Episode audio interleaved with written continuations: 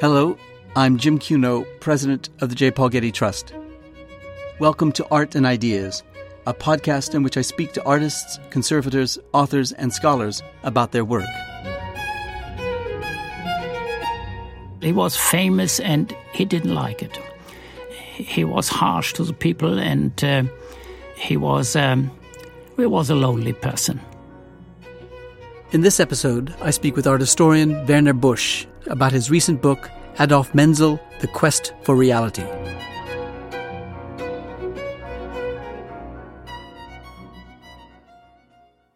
Adolf Menzel was one of the greatest painters of the 19th century. Sadly, few people outside Germany know this. Menzel had the misfortune of not being a French painter during a period when French painting dominated both public and private taste. He was born in the era of Jacques Louis David, came of age in the time of Delacroix and Courbet, and rose to prominence in German painting when Manet, Renoir, Degas, Monet, and Cézanne dominated the rest of the Western artistic canon.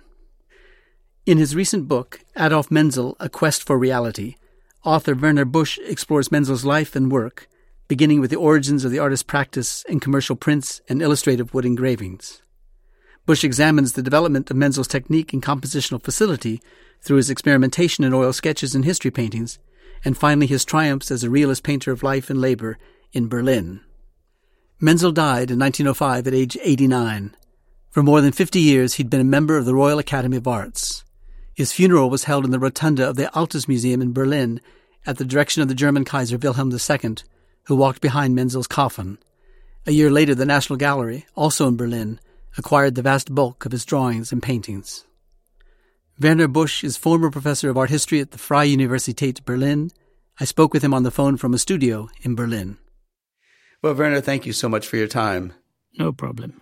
Now, in anticipation of our conversation, I checked the Menzel holdings at the Getty, both at the museum and the Research Institute, and I found that we have 167 items, including two drawings and a sketchbook from 1863.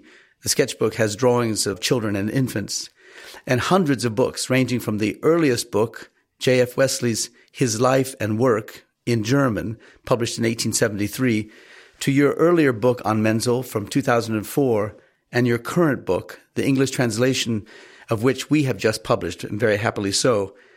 What's interesting, I think, in these 167 books and items is that seven are in English, and most of these are exhibition catalogs. Only Michael Fried's book of 2002 is a standalone monographic study of Menzel's work. Even your bibliography has only two items in English a journal article and Michael Fried's book. Why do you think there's been so little English language museum and university interest in Menzel's work? Why has he remained such a German artist?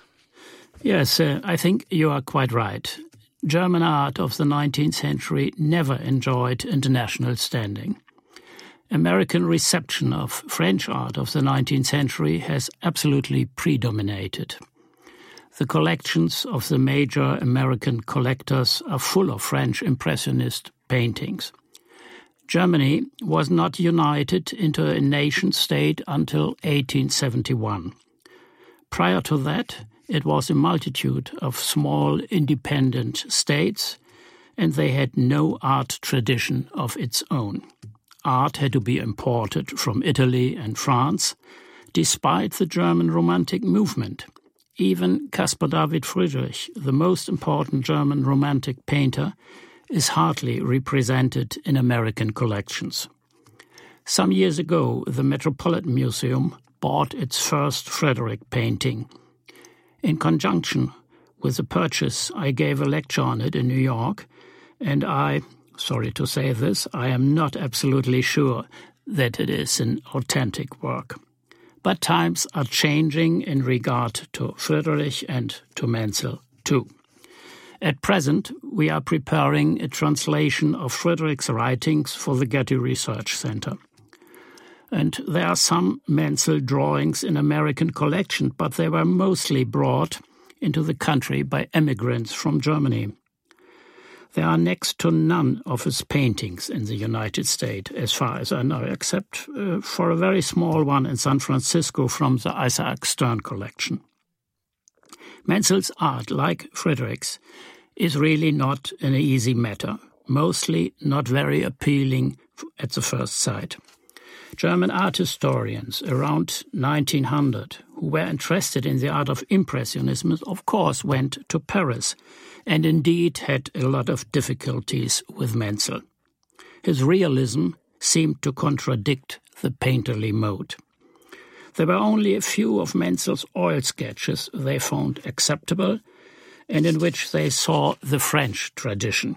But they overlooked the simple fact that Menzel's oil sketches predate the French Impressionist paintings by more than 10, nearly 20 years.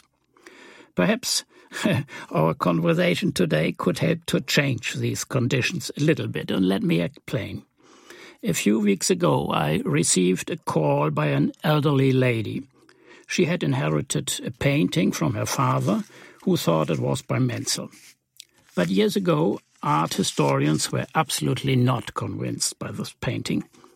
She showed me the painting, and I could not believe my eyes. This painting is really a sensation, a huge pastel from around 1850, Menzel best time. It had faded into oblivion for decades, but I was able to trace it back to Menzel's studio. Now we are preparing an exhibition around this painting in Berlin at the National Gallery, and next year it will be on the art market Perhaps, I ask me, it is something for the Getty Museum.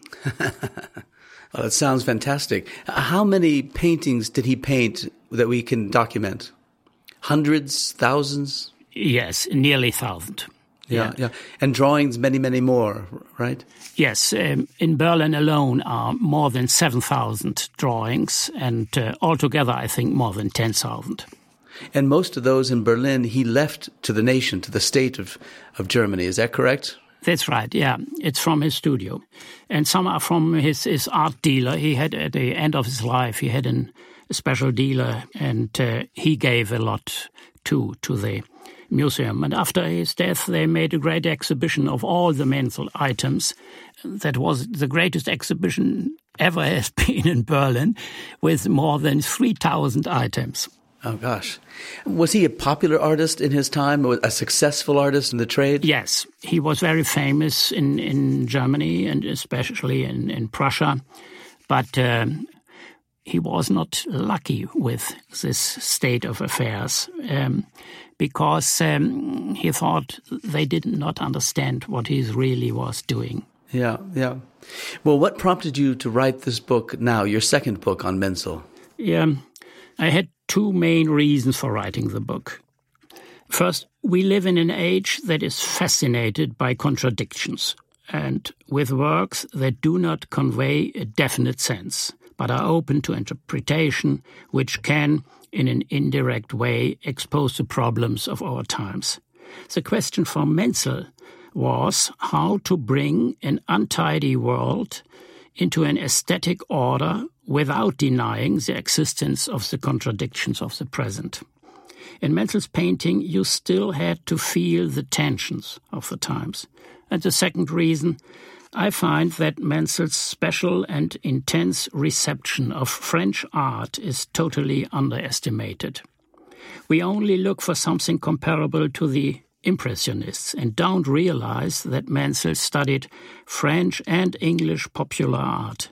He collected prints by Daumier. He studied English caricature and obviously possessed English and French almanacs with hundreds of illustrations in wood engravings. So he expanded the field of reality by transporting the motifs of popular art into official paintings. But what, what kind of training did he have as an artist? academic training or private personal training? In, in a way, no, no training. He's an autodidact. He copied early in his career uh, prints his father bought for him, but he was gifted by nature. He drew everything what he saw from the very beginning of his career. At the age of 14, he produced his first successful prints. His father died early, so at 17 he had to support his family his mother and his two younger siblings, and couldn't study art. The family moved from a rural area to Berlin to give the young Menzel more possibilities to advance his career. He produced popular commercial prints, for example, invitation or visiting cards, not seldom with a satirical note. Then later he introduced many of unusual motives into high art. Well, what was the market like for lithographs in Berlin at the time? Uh, could he have made a career as an illustrator caricaturist uh, like Daumier did before him? Was it was there a, a, way for him to to make a living as an artist, independent of commissions uh, of paintings? In his way, Menzel was highly successful in making his career. He produced hundreds and hundreds of illustrations for historical work, not using the technique of lithography but that of wood engraving, following the example of French illustrators. The reason is very simple. Technically, in Menzel's time, it wasn't possible to print text and illustration in a single process, except when you use wood engravings. On the other hand, his commercial prints were done as lithographs because they were individual prints. Daumier's lithographs, of course, were two individual prints, but with no text on the same page, it was not possible to do that. Menzel sometimes used inventions borrowed from Daumier for his prints, and in both cases it is not easy to decide whether it is a caricature or not. In the case of Daumier, it often is. In the case of Menzel, I think normally not. Artists with a strong sense for reality often border on caricature. Even if the inventor of lithography, Alois Senefelder, was German, the printer conducted his main business from Paris. A pupil of his brought the technique from Paris to Berlin and also to Menzel. Several lithography businesses were established in Berlin, and Menzel worked for the most important one, that of Louis Sachse, who gave him a lot of jobs. Because Sachse also worked as an art dealer in his shop, Menzel encountered a lot of French painting by artists engaged with harmless subject matter, mostly landscapes, like Gudin, Roqueplan, or Corneille, practically unknown today. In Menzel's time, they were much sought after by the middle class. Menzel normally used pen lithography, sometimes chalk hit lithography, and later he experimented with etching and also with lithographic processes using a brush or a scraper. He plumbed the possibilities of technical processes to widen his means of expression. One of the first important works of his that you talk about from 1838 is something called the Journeyman Bricklayer's Certificate. Tell us about that. Yeah, this is a pen lithograph, and it is a commercial print that was ordered by the Council of Berlin. For a lithograph, it is executed in a really huge format, 45 by more than, I think, 50 centimeters. It's very ambitious. In a lot of the square segments of the print, you can follow the progress, the training, and the travels of a journeyman bricklayer. In the four corners of the print, there are depictions of famous Berlin buildings like the Nikolai Church or the so called Bauakademie by Schinkel. That's uh, the Academy for Architects. And Schinkel was the most famous German architect of the 19th century. And the print has an arabesque decorative frame filled with a lot of really witty inventions. The whole is a playful undertaking with a separate printed text in the middle. Uh, and it uh, it is used as a certificate for the journeyman. He can show it on his travels in foreign towns if he is interested to get a job there. At the center, at the lower part, there is a scene featuring a laying of a foundation stone.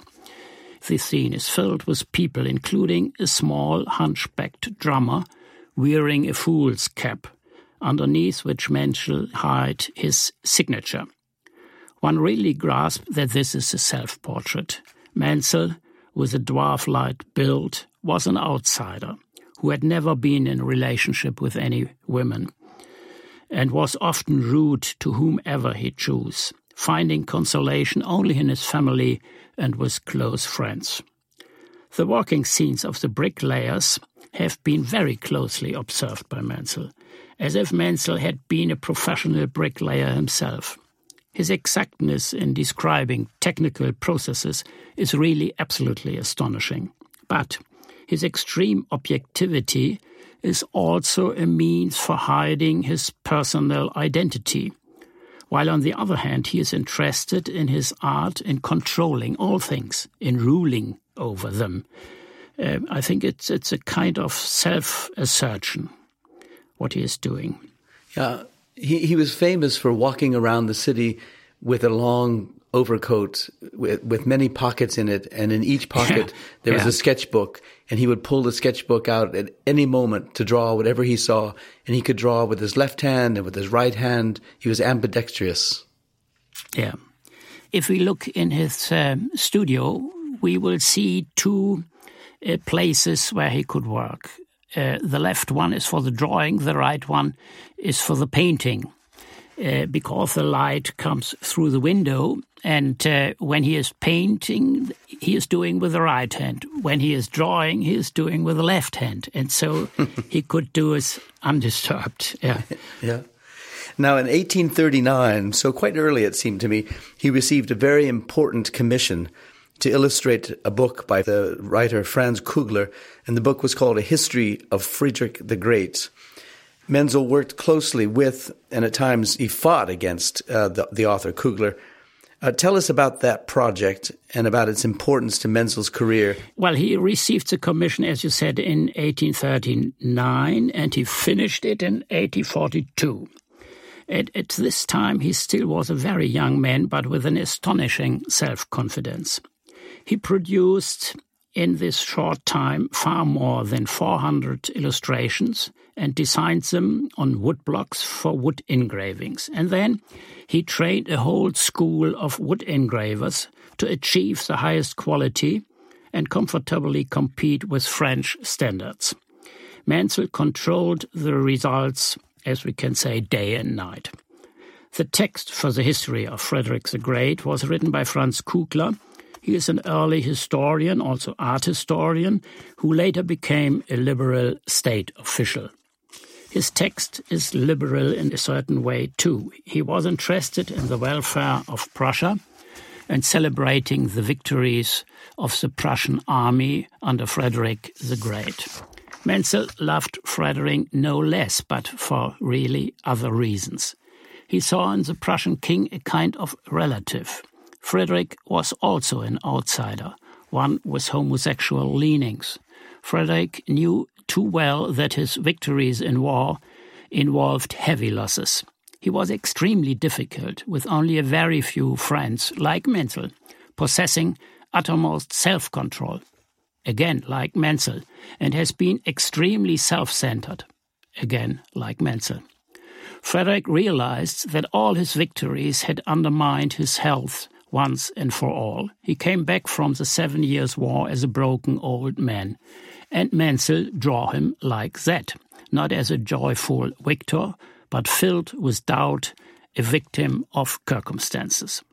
What was the book a big success? I'm not an artistic yes, success, yes. but a commercial success yeah, too. Until today, I think uh, forty thousand were printed in different times. Was the subject, the Prussian king Friedrich the Great, was that important for the development of the identity of this emerging coherent nation state of Prussia at the time and of Germany 40 years later? Yeah, it was was important for Menzel. Although the interpretation of Frederick Great in the mid 19th century saw him as a model of liberalism, which of course is, is really a, a projection with only a little truth he did his illustrations around 80, 30, uh, 40, and uh, that's the time the German nation tried to find together. Now, you point out in your book that a number of the illustrations of the Kugler book are of night scenes, and you write of those night scenes that they are primarily concerned with the phenomenon of suggestion. Yeah, that's right. I, I want to ask you what you meant by that, but also to ask you is that a suggestion, well, to use the word again, a suggestion of an inherent romanticism in Menzel's work? Well, he, he indeed uh, has been a specialist in night scenes. And um, one of the reasons is the technique he used. The technique of wood engraving where only a few lines were dug into the surface of the woodblocks, is predestined for night scenes.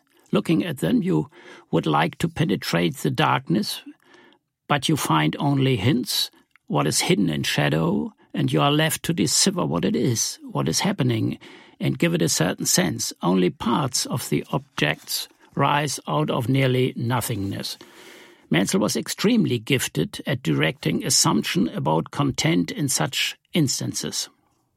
Would he have been aware of Delacroix's lithographs? I know you mentioned Daumier, but would he have known no, Delacroix? No, I, I don't think so because it sounds very much like a Delacroix lithograph. And I was thinking of the illustrations of romantic texts. Yeah, that's right. Uh, but we have nearly a thousand letters by Menzel, and uh, the name of Delacroix never uh, occurs.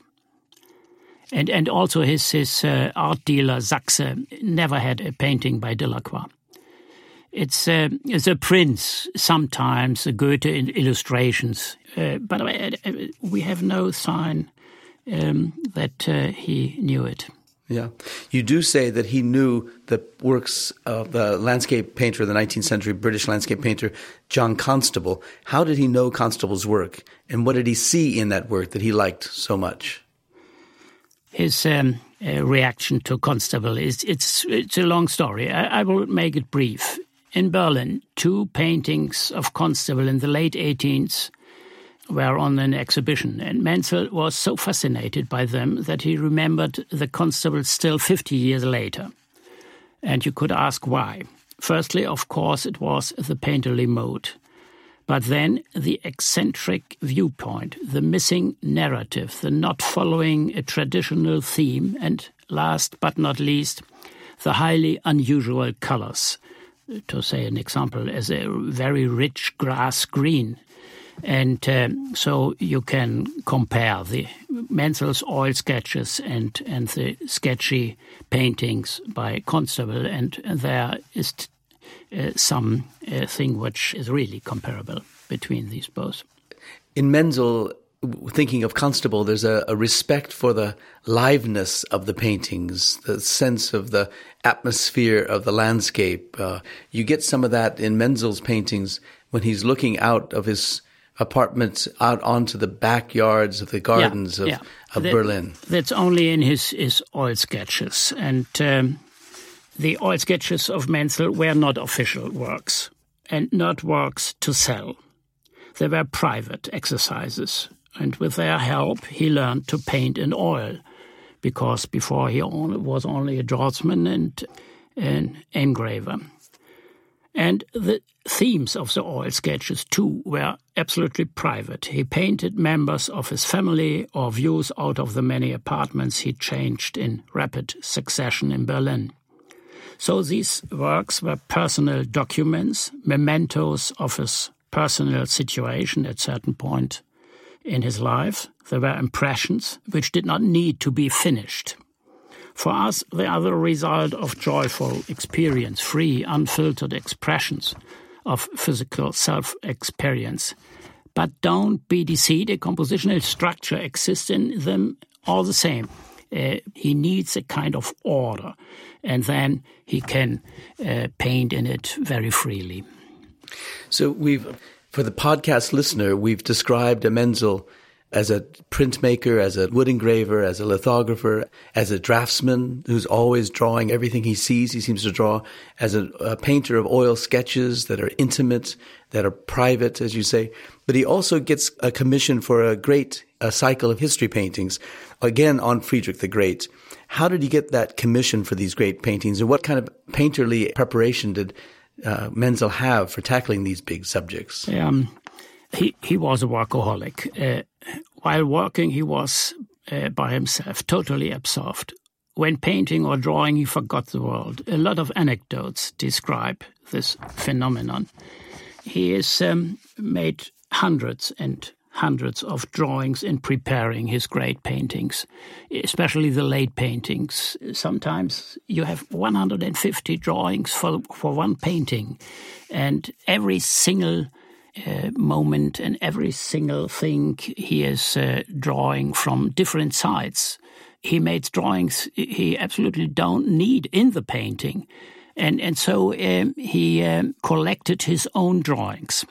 And uh, sometimes uh, when he started with the painting, he looked at hundreds of drawings, looking what is a motive, what I can use for for the next painting, and so he's um, had a, a, in in his desk uh, more than 5,000, 6,000 drawings, and uh, uh, they were ordered by um, themes, and uh, so it was easy for him to look over them.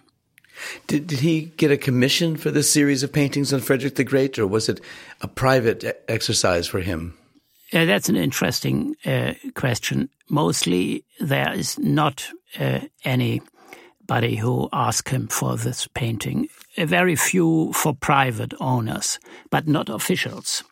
And uh, he was interested to get the Hohenzollern, the reigning dynasty in, in uh, Prussia, as somebody who asked him for paintings, but uh, it never happened.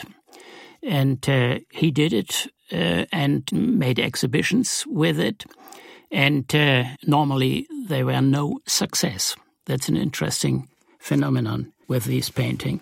You, you, describe his struggle with the series, the, the, most important painting in the series, the battle scene of Frederick the Great when he addresses his generals before the Battle of Leuthen. Could you describe that painting for our listeners? And could you tell us why it was a failure or, or thought by him to have been a failure? The Leuthen painting is unfinished, and it's one of the biggest paintings he ever did. But Menzel gave it up after many attempts.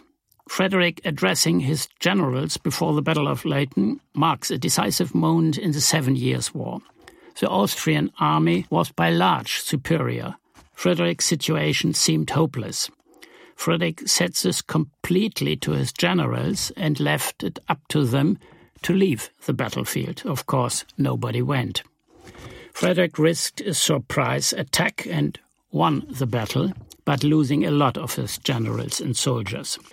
In his painting, Menzel arranged the generals around Frederick, viewed from slightly above. The generals in the foreground of the painting appear much larger than the small figure of Frederick, who disappears in the group.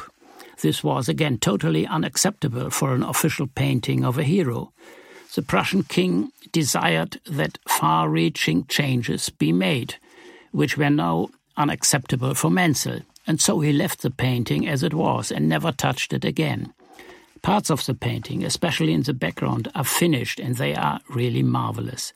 A misty, snowy day with touches of violet and turquoise green. It's really a wonder of paint. But, uh, of course, again, no success. What happened to these paintings of Frederick the Great by Menzel? Did they stay together in his studio for a very long time? Did they enter into the national collections only after his death? Both is right. Uh, a lot of these paintings were long in his studio, and uh, some were after the late 60s bought by the Hohenzollern dynasty and got a new interpretation. But some of these were uh, at the end of his life in his studio, and uh, they then came to the market uh, and they went to the National Gallery. Well, it was a difficult time in the middle of the 19th century in Berlin, as I mentioned earlier about the revolution of 1848, but there was also a defeat, uh, that is, the Germans defeated the Austrians in 1866 at the Battle of Königgrätz, and that had an effect on Menzel and his art. What was that effect? Why did that battle mean so much to him? Well, let me say it in this way Menzel, with his physical imperfections, he could not fight as a soldier or ride a horse, but who had illustrated hundreds of war scenes, had in fact never witnessed a real war, let alone participated in a battle. And after the Battle of Königgrätz between Prussia and Austria, which brought Prussia a decisive victory, he decided to visit the battlefield. What he found there were dead and dying soldiers, lead and straw in the barn, crying, stinking, covered with boils, blood, and urine. And what did Menzel do?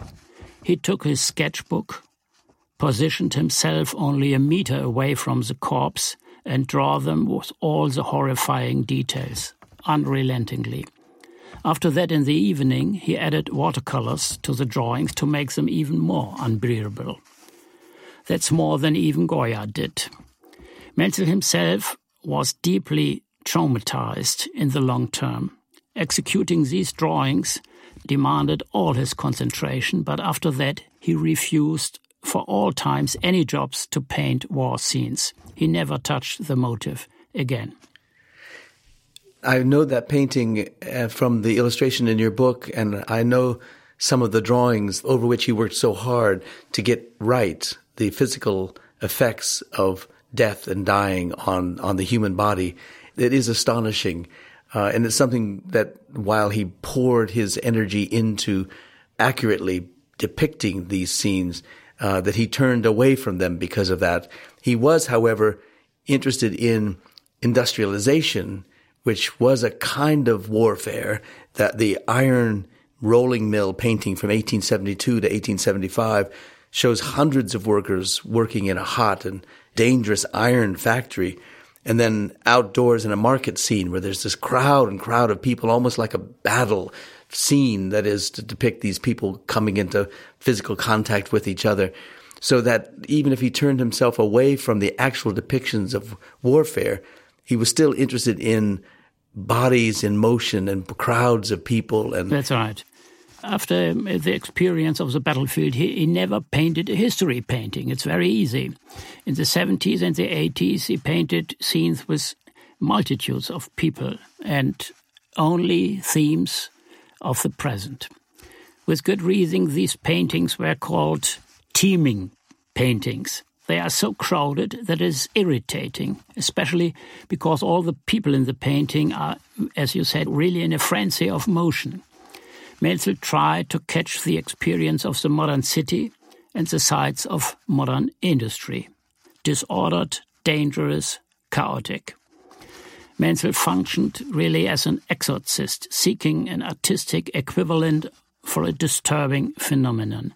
And yet again, he executed hundreds, literally hundreds of drawings in preparation for these paintings, studying every detail, he spent so much time on these two paintings, the Iron Rolling Mill of 1872 and the Piazza d'Erbe of 1882 to 84, with all the drawing that you just described uh, and all the work in the development of the composition and the depiction of individual expressions on people's faces and so forth and the gestures of their bodies. He spent months, I would think, on paintings like this, maybe even more than that. Uh, what happened to those paintings? Did they go to the market? I'm just trying to give our listeners a, a sense of his place in the developing art trade and how we could earn a living while he was spending so much time and energy on these large paintings. It's interesting, these paintings were not difficult to sell for him. He um, found private owners of uh, the industry scene and the banker, and uh, so these paintings were modern and uh, they uh, had no difficulties um, for the public to accept these paintings. It's really funny.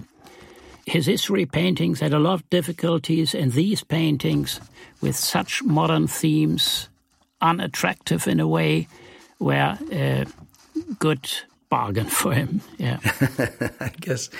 And before these paintings of the 1870s and 1880s, in the decade of the 1850s and 60s, he was in Paris. Why did he go to Paris and what did he think he would find in Paris? Menzel had been in Paris three times to visit uh, the um, Exposition Universelle and the World Fairs. Several of Menzel's paintings were shown there. Uh, sometimes he thought that he would be treated better in Paris than in Germany. He wandered through the city and made drawings of whatever he saw the changing city, the zoo, people in the parks, the demolition of dozens of buildings. And he visited French modern art exhibitions. A show of 60 paintings by Manet, works by Monet, the alternative exhibition pavilion of Courbet, and so on.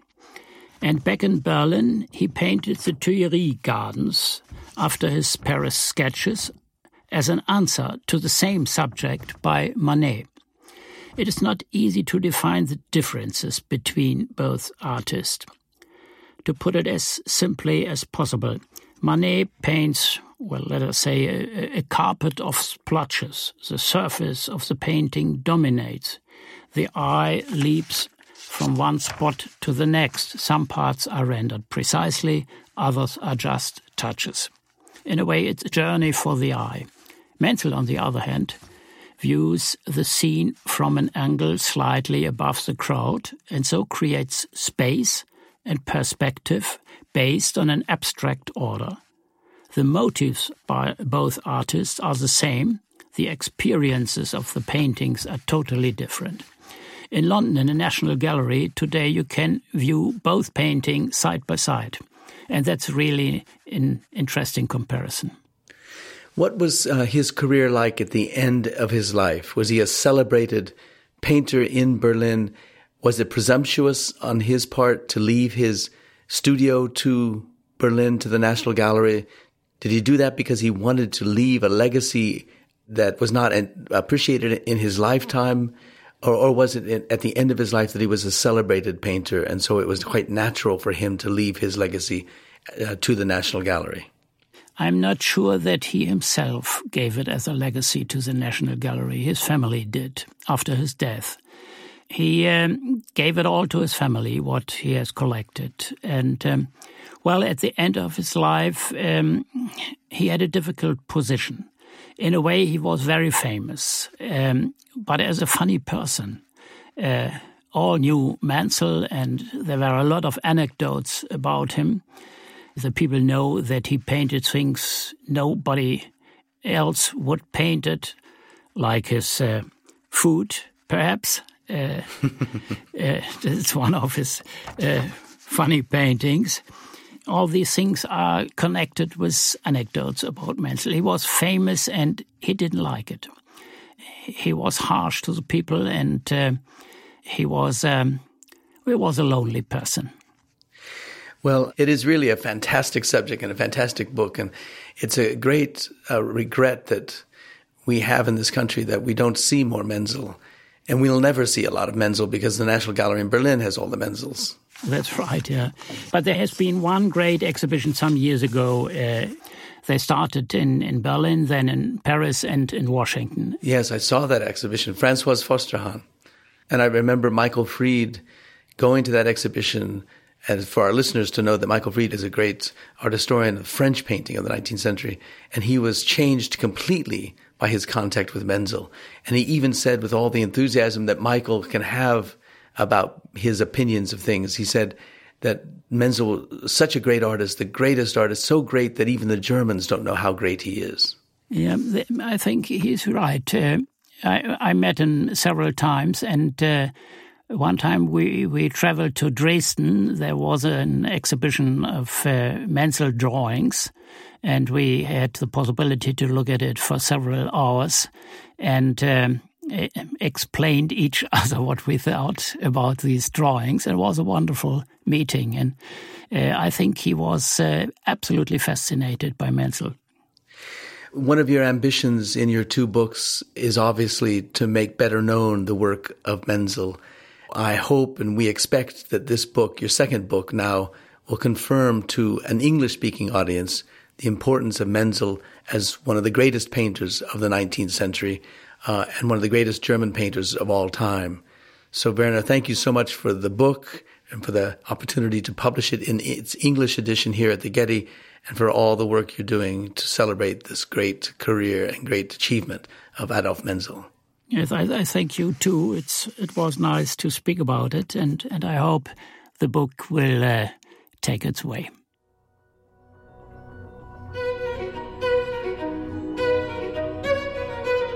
Our theme music comes from the Dharma at Big Sur, composed by John Adams for the opening of the Walt Disney Concert Hall in Los Angeles in 2003. It is licensed with permission from Hendon Music. Look for new episodes of Art and Ideas every other Wednesday. Subscribe on Apple Podcasts or Google Play Music. For photos, transcripts, and other resources, visit getty.edu slash podcasts. Thanks for listening.